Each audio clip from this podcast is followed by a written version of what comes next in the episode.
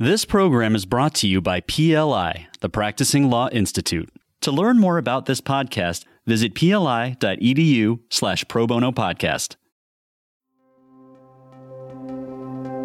It is becoming hard to keep track of the natural disasters.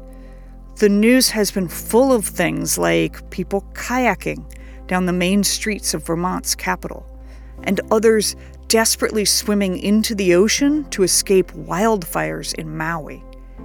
These are the images that we see at the height of the disaster, but the aftermath and the recovery is going to go on for a long time. And in that aftermath, people are going to need legal help. They need to connect with problem solvers. They need the help of forceful advocates to deal with housing issues, FEMA applications, insurance claims, and more.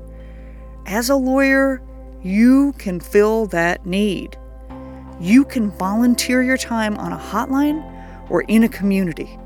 If you're nervous about whether or not you can do this well, you can get the training that you need from Practicing Law Institute. You get a better sense of what it might actually be like to do this kind of volunteer work. We are re releasing our episode, Disaster Strikes, Lawyers Respond. You can hear leaders from the Disaster Legal Aid Network and a volunteer lawyer from Baker Botts talk about the importance of this particular kind of pro bono. So stick with us. Here is Disaster Strikes, Lawyers Respond.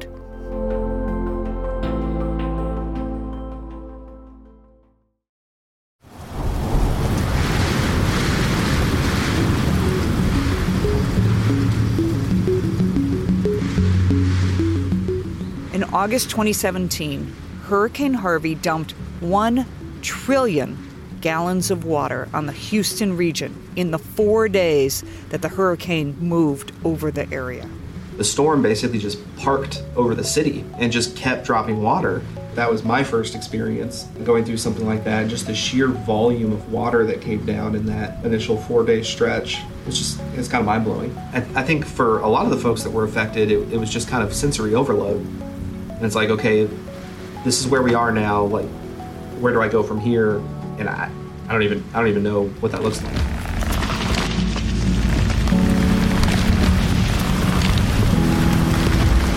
In September 2017, Puerto Rico experienced two hurricanes in quick succession, and the second one, Hurricane Maria, devastated the entire island.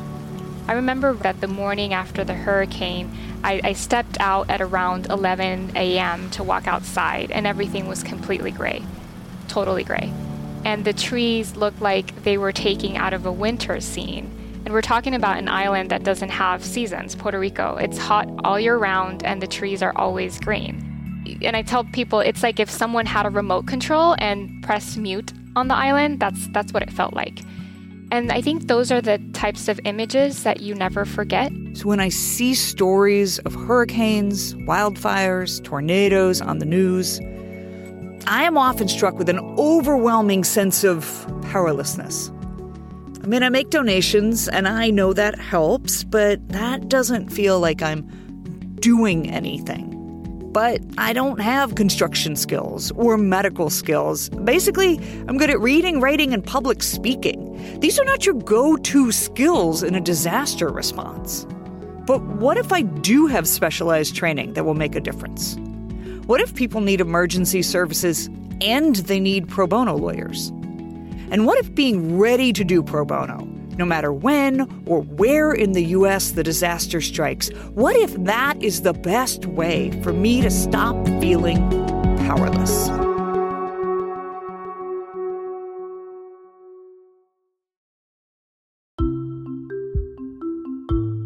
Welcome to Pursuing Justice, the Pro Bono Files. It's a podcast from PLI, the Practicing Law Institute, and we are here to tell pro bono stories. Stories that we hope inspire you to take your own pro bono legal work to the next level. I'm your host, Alicia Aiken. I've worked in civil rights, criminal defense, and civil legal aid. But now I'm a principal at the Danu Center for Strategic Advocacy and a faculty fellow at PLI. And I love getting to talk with volunteer lawyers and nonprofit legal projects about the pro bono work that matters to them. I hope you enjoy these conversations as much as I do.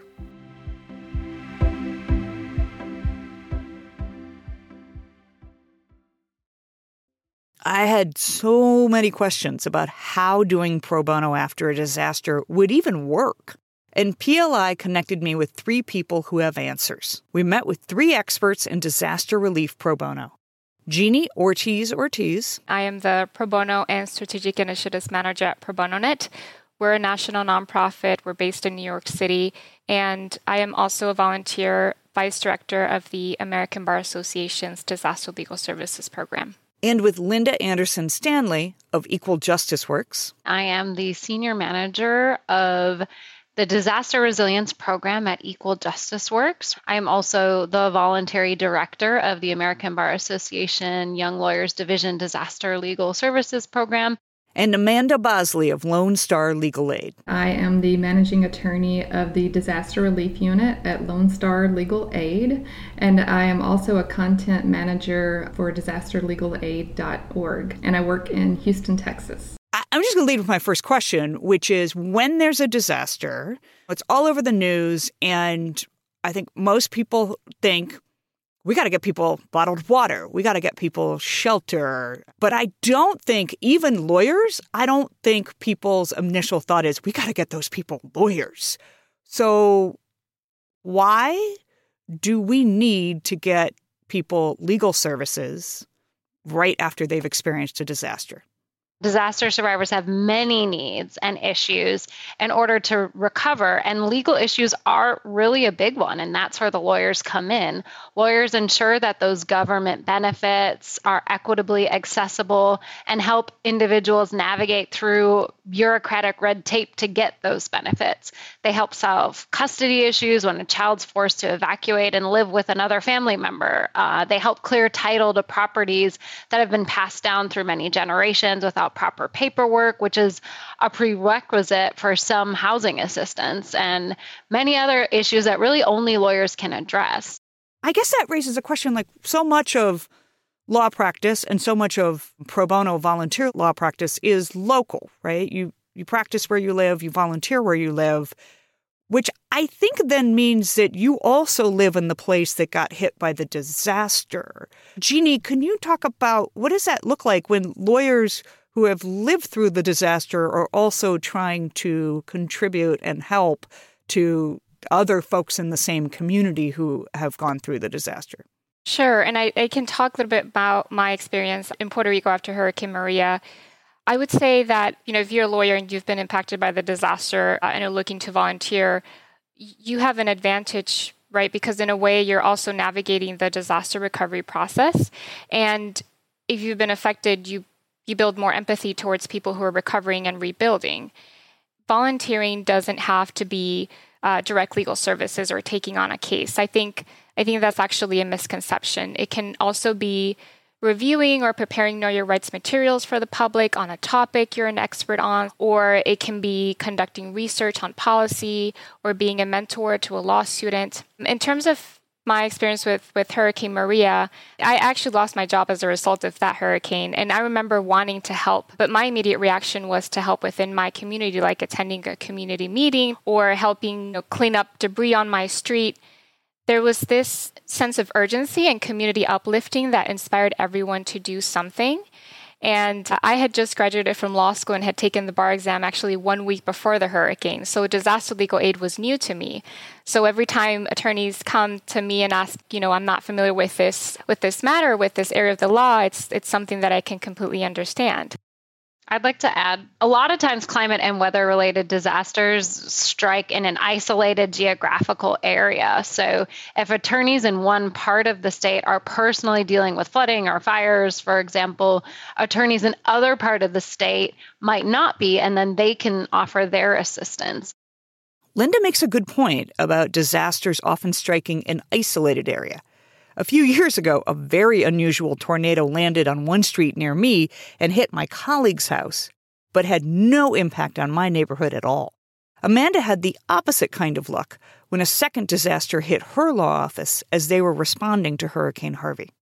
So, right after Harvey, our office caught on fire and we lost everything. We didn't have our, you know, we usually have our disaster kits ready to go and we have we keep them in our car or wherever, but um, well, now we keep them in our car since this happened to us. But the building was on fire. We lost all our flyers, our outreach materials. We are back in our old building that is now new, and we were displaced for five years almost, I guess, it's, that it's been since Harvey. A long time. It took a long time to, you know, you had to go through what everybody else has to the insurance process and everything and rebuild it all. I've never lived through a disaster, and I've never lawyered through one either. So when Amanda mentions the process everyone goes through to recover and rebuild, I really don't know what that involves. So the Red Cross uh, sets up shelters in the beginning and they're dealing with people's immediate needs, shelter, food, water, etc. And then when FEMA comes to town, they'll transfer it into a disaster recovery center and other resources become available with the federal funding like disaster food stamps or disaster unemployment and the Small Business Administration. So it can be overwhelming to say the least. You go to FEMA to apply for assistance. They send you to the SBA to see if you qualify for a low interest loan. Depending on the result of that, you're sent back to FEMA. Uh, in some states like Texas, FEMA assistance is bifurcated, so housing assistance is handled by FEMA and other needs assistance is handled by the state. So you'll file your appeal with FEMA for both housing assistance and other needs assistance, but then the Health and Human Services Commission is who you're going to call regarding the decision for your other needs assistance. So it's probably confusing enough to to let you know that it's helpful to have an attorney to navigate those. Yes, I can imagine. I'm I'm actually overwhelmed by the list you just gave me. It's very overwhelming, yes. Even if the lawyers at Lone Star are experts in these legal areas, they were never going to be able to meet the sudden, overwhelming need all by themselves. And the capacity problem, it got even worse when their offices and all of their materials were engulfed by fire. This is where pro bono lawyers became vital to the hurricane recovery a firm in town, Baker Botts, actually came to our aid and printed off hundreds, if not thousands, of flyers and brochures for us to take out to the shelters and the disaster recovery centers. Printing materials was only the beginning of Baker Botts' contribution. We talked with attorney Jeremy Walters, who was a litigation associate with Baker Botts when Harvey hit, and he told us about his experience with pro bono in that post disaster period. I was pretty lucky that my neighborhood, my area, wasn't nearly as impacted or severely affected as some of, of the neighborhoods around. You know, Houston proper is, is where I was living at the time, and the further south you headed, you know, towards the coast, obviously it just got worse and worse. I lived at the time in a neighborhood called the Heights, which I now unironically understand to mean is, is better equipped to deal with that kind of situation. So, so you worked at Baker Botts at the time, and I know that Baker Botts really stepped up in response to Hurricane Harvey. Tell us about the initiatives that Baker Botts had to to help people in Houston. Sure. At Baker Botts, we worked with Lone Star Legal Aid. At the same time, they had a fire in their office, and, and they lost a lot of resources and materials, and and they were kind of put in a tough situation at the same time where they were trying to help people deal with all of their tough situations. And so uh, the firm partnered you know, with Lone Star Legal Aid, among others, to, to kind of spearhead some of these initiatives. And the first big one that I was involved in was we had the largest, I assume still the largest single legal line, which is basically a phone bank where people could call in with their questions. Obviously, at that time, it was almost all flood related questions, whether it was, you know, I've got this flood insurance policy, I don't know how it works, or it's, I've got this kind of damage, who do I call? And so a lot of it is just triaging and kind of directing people to the right place. And so I'm trying to remember back at the time exactly how many attorneys were involved. I think at one point, I wanted to say somewhere around 75, maybe. We had a large phone bank in basically the largest conference room at the firm at the time. And then we were forwarding, because we had so many volunteers, which was a godsend at the time, we were forwarding calls from the call bank out to the individual offices. and so if you were already an attorney at Baker Botts, I sat in my office and did it. And then we had volunteers from other firms would come in and we just kind of sit them in somebody's office, roll the calls calls out as as needed. And so here's what I would have been nervous about. I've never been through a flood before. I don't know the answer to any of these questions. How did you do it? Sure. No, that's fair enough. The whole legal line, I, I use that because that term because that's what they have a program through the Houston Bar Association where people can call in a phone bank. It's the same concept, except it's not specific to floods. It's anything. I mean, people can call in and ask anything. And people ask me that question all the time because I've volunteered quite a bit is you know how do you go in there not knowing what people are going to ask and so the the thing that i always tell people is you, know, you as a lawyer are going to be a hundred times more able to handle these questions on the fly than somebody who's had no legal training because really what it is is, is not giving somebody the, the keys to the castle on this phone call. You're not telling them exactly what they need to do to be successful in court someday. You're issue spotting and that's what we do you know it's what we learn in law school.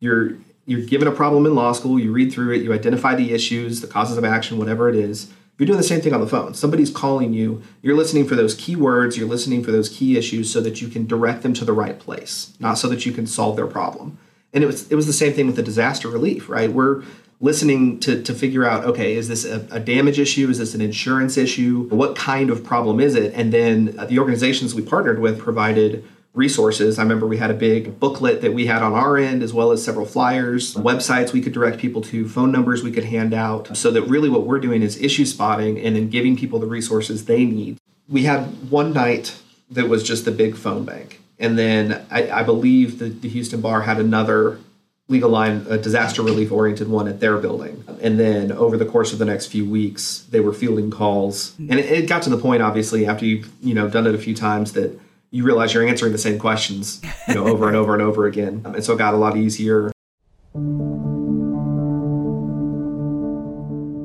We'll come back to Jeremy in a moment, but I want to raise a point many of you may be thinking. If you're not in the place. If you're not licensed in the state, you're not really positioned to help, are you? I'm not going to haul myself and my Illinois law license into a disaster zone to sit in an office at Jeremy's Texas firm and take calls.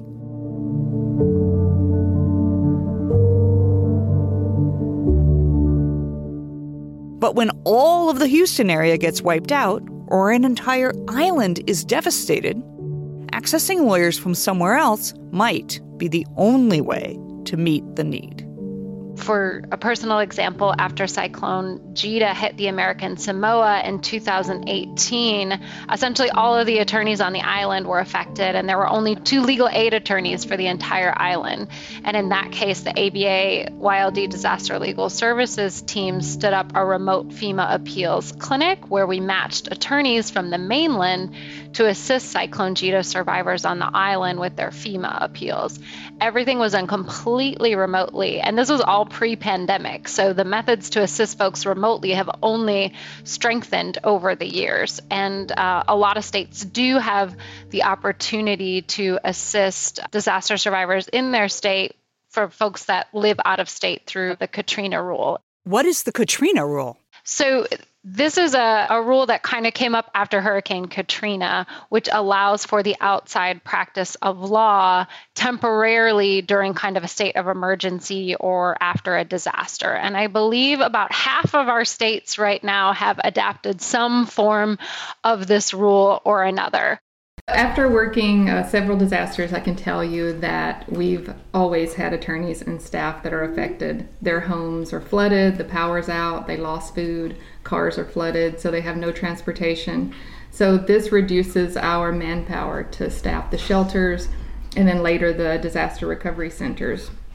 So it's important to have a network of volunteer attorneys who can assist us with getting our informational brochures out to shelters and to set up and provide advice and assistance at the disaster recovery centers. Now, obviously, some of the volunteer attorneys are also going to be affected, so they won't be able to assist maybe immediately after a disaster. And that's another reason that it's best to have a large number of volunteer attorneys. I also recommend having volunteer attorneys like Jeremy Walters. He was already averaging about 200 pro bono hours a year before the disaster. He takes his commitment to pro bono very seriously. It's one of those things, pro bono legal work, only so many people can do it, right? I mean, you have to be licensed, you need to be an attorney. This is one niche area where there really is a very limited subset of people who is able to help and able to provide that service and i think it's important that we all do. So let's turn back to doing the the legal line um, because it does strike me that everything is turned upside down. You all are in the middle of this disaster, just like the people who are calling in. Did sort of banding together with other lawyers at your firm to do this hotline, did it give you a sense of, of camaraderie, a sense of teamwork, and something positive to focus on rather than what you're dealing with with the storm? I remember having conversations with some of my colleagues afterwards and the next morning for example I, we talked about man I, I, think i spoke to 30 35 people on the phone last night or whatever the number was.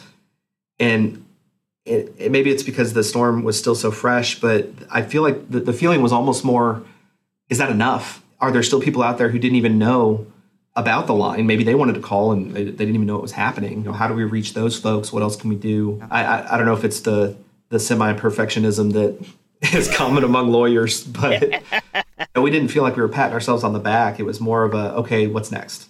Yeah, yeah. And I imagine it must have been because talking to people when they're calling essentially an emergency hotline, even if you can issue spot for them fairly easily, they are often so raw. Mm-hmm. And then talking to one after another after another, like what impact did it have on you to be, frankly, just hearing that many people who were in pain?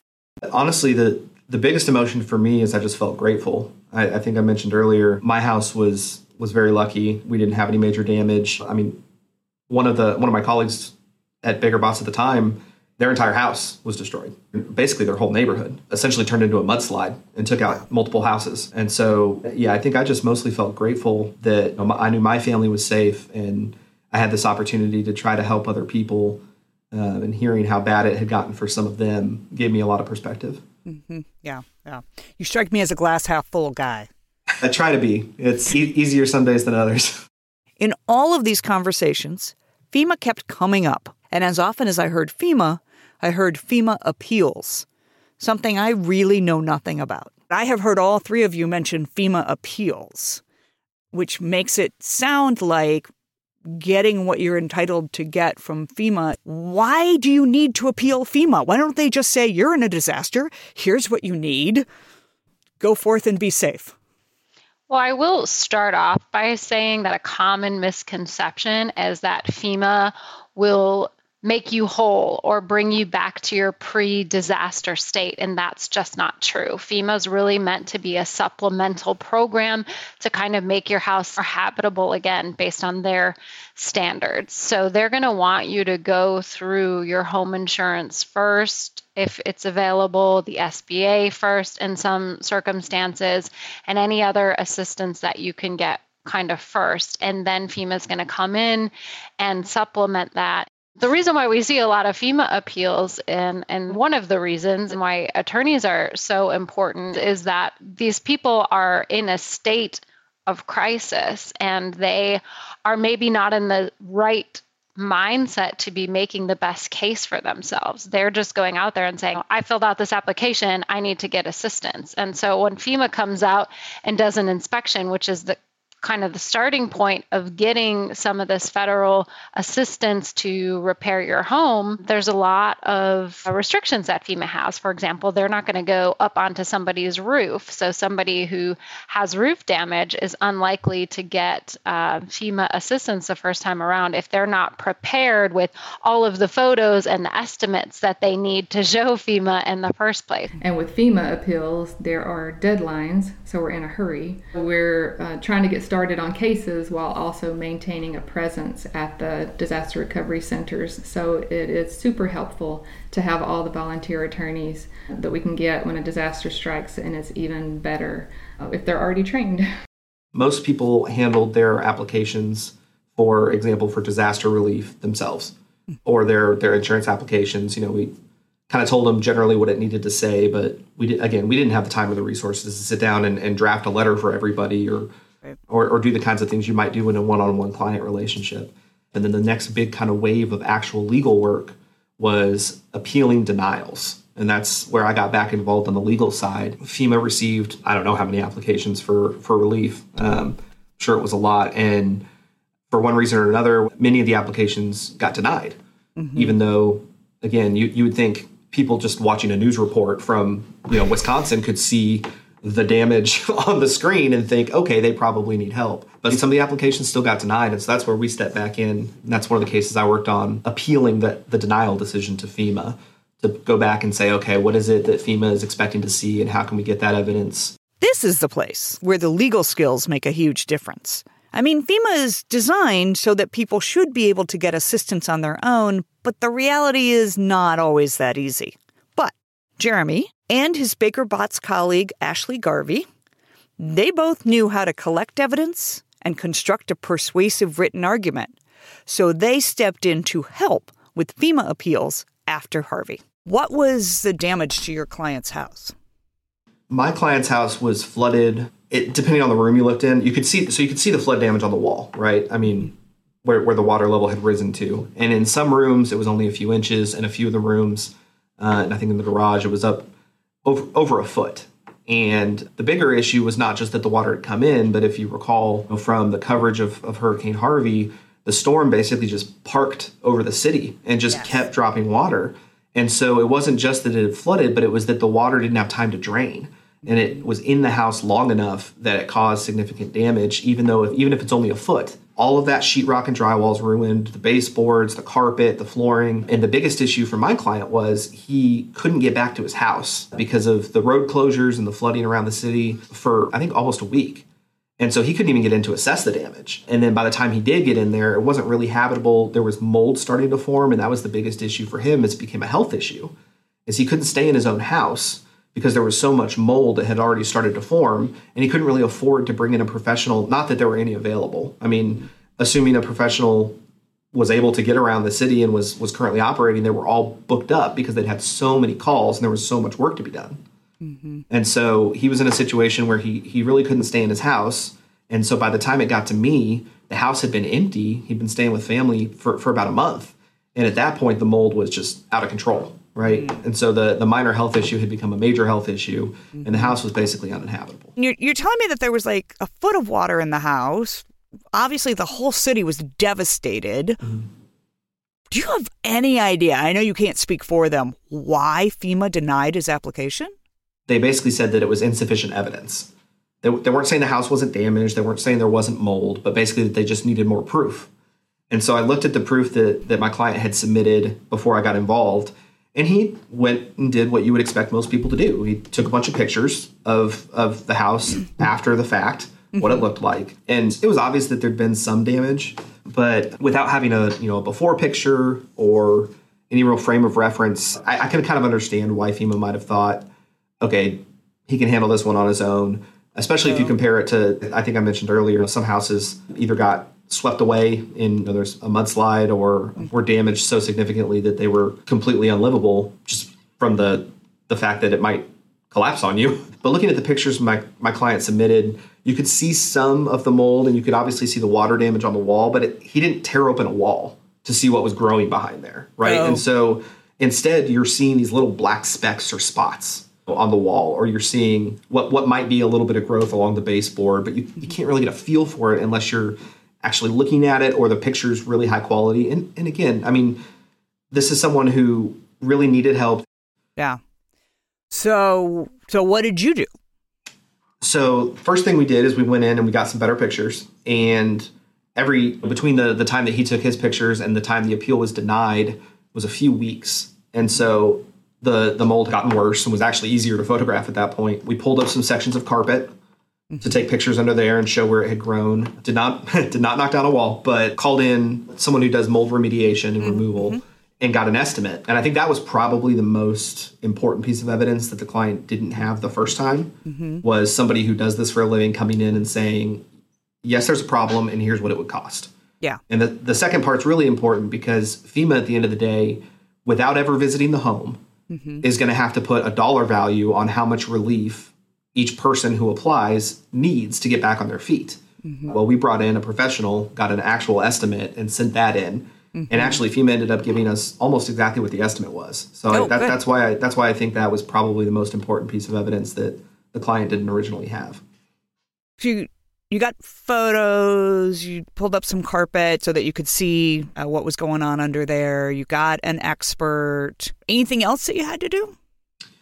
So, not necessarily with the with the evidence, but I think the the important thing about us getting involved was there are constantly running deadlines for this stuff, right? And and that's something that you know as a litigation attorney I'm used to, right? Lawsuit gets filed, deadlines start to run. So it's the same thing here. There was a deadline for the initial application, and there's deadlines for the appeal. So we had 10 days to submit XYZ and another 15 days for them to respond. And So and it's I- fast. It, it was. I was actually. I was pretty surprised how quick it moved. I, I think for a lot of the folks that were affected, it, it was just kind of sensory overload. And, okay, this is where we are now. Like, where do I go from here? And I, I don't even. I don't even know what that looks like. Okay. So you, you get the photos, you get the estimate, you write the cover letter on the Baker Botts letterhead, and what happened? So it, I do remember it actually moved pretty quick at that point. We so we submitted, and I think it was. I think we had a ten day deadline, and, and FEMA had then I think two weeks or fifteen days to respond. And I expected there might be some back and forth, but the first response we got was positive. They said that they were going to overturn the denial. With the help of Jeremy and Ashley, the client got everything he asked for from FEMA. He got what he needed to hire the expert, to get the mold out of the house, and to go on with the recovery process. And he was able to move back into his home. So the experts all tell us that we can't know when a disaster will strike, but we can prepare for what we will do when it does. Just like every family can have an emergency kit and a plan for how to find each other after a crisis, lawyers can take steps. Steps to be ready to give pro bono legal expertise when it is suddenly needed. But what does disaster pro bono preparedness actually entail? I asked our experts. When you talked about what people can do from a distance is develop know your rights materials, but most lawyers don't know what is possible, what the rules are, what the laws are for disaster relief. You all are experts in it. But the truth is, I was a legal aid lawyer forever. I actually didn't know there were specialized disaster food stamps. I mean, I'm mortified that I didn't know that, but I didn't. So I would be scared today if there was a disaster and I was like, I want to help, but I have, I don't know anybody's rights. I- How do I even, how do I even begin to pick up a shift at the clinic? Do you guys have thoughts about that pretty rational fear of lawyers that they don't know enough to do any good? Yeah, I can speak to that. I mean, I think that the best way to to think about it is you already have the skills, right? So it's the application of those skills in com- in combination with materials that are out there specifically for for people who are new to this. And I think this is a great question because it comes up a lot, especially after a major disaster has impacted a community. And I'll say that there are so many benefits to preparing in advance of a disaster. Part of that includes getting familiarized with with the issues, but the main issue I think will still be obtaining assistance, right? Federal assistance from programs like FEMA or the SBA, and those are all resources and, and training materials that are that are out there. And I think a good way to prepare and, and review that is by identifying the the resources that are published and also by joining groups, listservs, or committees in your areas that lead these disaster legal help efforts after a disaster. And one of the things that, that Pro Bono Net did with Equal Justice Works and, and Lone Star Legal Aid was the PLI training on current and emerging disaster response issues, which I think is an excellent resource for people who are new, right, to, to disaster legal aid. And we cover everything from the life cycle of disaster legal issues, how to advocate for survivors, any changes in federal regulations that have taken place in recent months. Linda, you looked like you had a thought. Just to add on to what Jeannie said, which I completely agree with, as disaster lawyers, preparedness is something we really advocate for in our communities to help build resiliency and make for an easier recovery. And the same can be said for preparing to assist disaster survivors with their legal issues. So you can prepare yourself or your attorneys, your pro bono attorneys now, the recovery phase will just go that much smoother. So you can definitely start with our six hour PLI program that we all just put together. And Equal Justice Works and the ABA YLD Disaster Legal Services Program also just released our National Disaster Attorney Guidebook last month, which serves as an overview of disaster assistance and resources that are available after a disaster and best practices for attorneys trying to assist survivors. And the DLS team can also assist with follow up trainings and provide additional resources.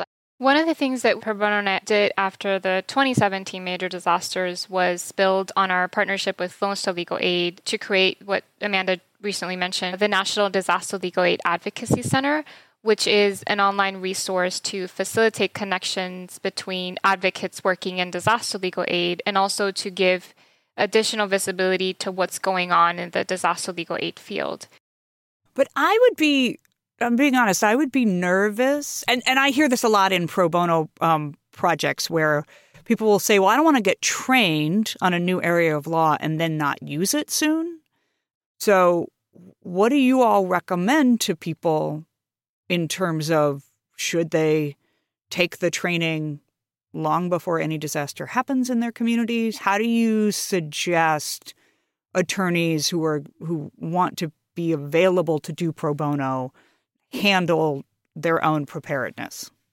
I think that having attending a training is a good start to have a good foundation and then you sort of have that background and then when a disaster does occur you could rewatch it freshen up but i feel like it's great to have the foundation already built before the disaster strikes and one of the one of the things that i've seen recently in in places like california or puerto rico is that the organizations leading these disaster response efforts will have trainings that are required for pro bono attorneys to assist disaster survivors. So it'll be like five courses, and you'll have to sit through them and obtain a certification in order to officially part of the volunteer list to be ready to deploy once the disaster hits. And I think that's a good approach to building capacity in advance of disasters and then having this group of volunteers ready to, to be able to respond quickly and timely if someone's listening to this podcast and they're like, okay, I want to help, I, I want to, and I recognize that there might be needs right now somewhere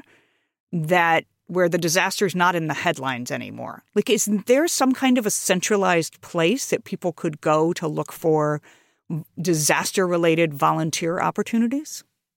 Yeah, so through the Advocacy Center, we, we post information about opportunities and also, at Pro Bono Net, we also have a National Opportunities Guide, which allows advocates to filter by, by topic area, including disasters. The ABA YLD Disaster Legal Services Program does have a National Disaster Relief Pro Bono portal. So, for every disaster that we're involved in and an opportunity for pro bono arises, we go ahead and put that on the site. And so, any attorney who's interested can look at the site and filter by issue area or by state or by need and see if there's something that might be of interest to them. And they pretty much just have to type in their name and email address and then we can pair them up with the opportunity. And you mentioned the course that you're that the three of you are leading with pli on uh, disaster response legal services. When is that course? When should people be looking so we we pre-recorded that course uh, with the Practicing Law Institute in November of last year, and it'll be available until November of this year. So we encourage everyone to review it. Uh, if you know, it, it's divided by segments, so it's a good way to review the segments by by topic if you don't have the time to sit through it all day. But my invitation is for attorneys to review it in advance of, of or at the beginning of Atlantic hurricane season, which starts on June 1st. So it, it, it's a good time to prepare and review that because typically we'll see disaster activity increase by August and September. It also counts for CLE credit.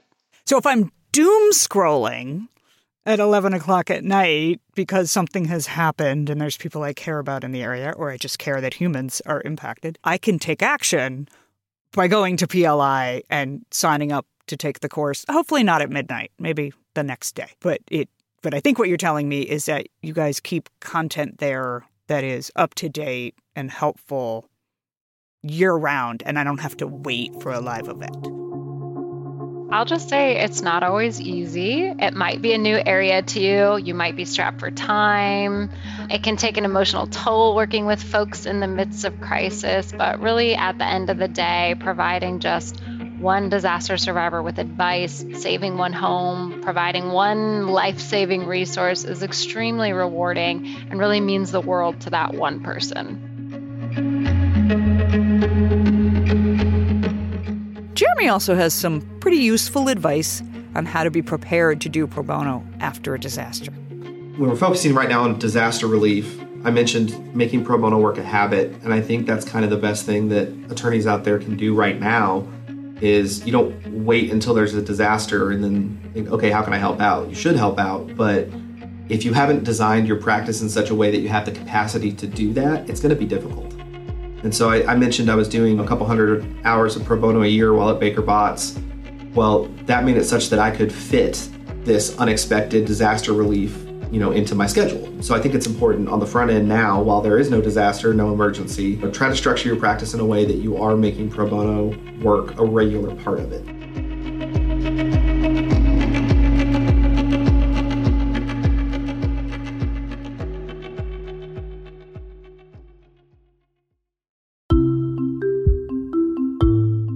Thanks for listening to Pursuing Justice, the Pro Bono Files, a podcast from PLI, the Practicing Law Institute. This production is dedicated to the pro bono and public interest lawyers working to improve access to justice. A special thanks goes to our producer, Daniel Pinitz, as well as our host, Alicia Aiken. Please note that the views and opinions expressed during this podcast represent those of the individuals being interviewed and not necessarily those of PLI. PLI is a nonprofit learning organization dedicated to keeping attorneys and other professionals at the forefront of knowledge and expertise.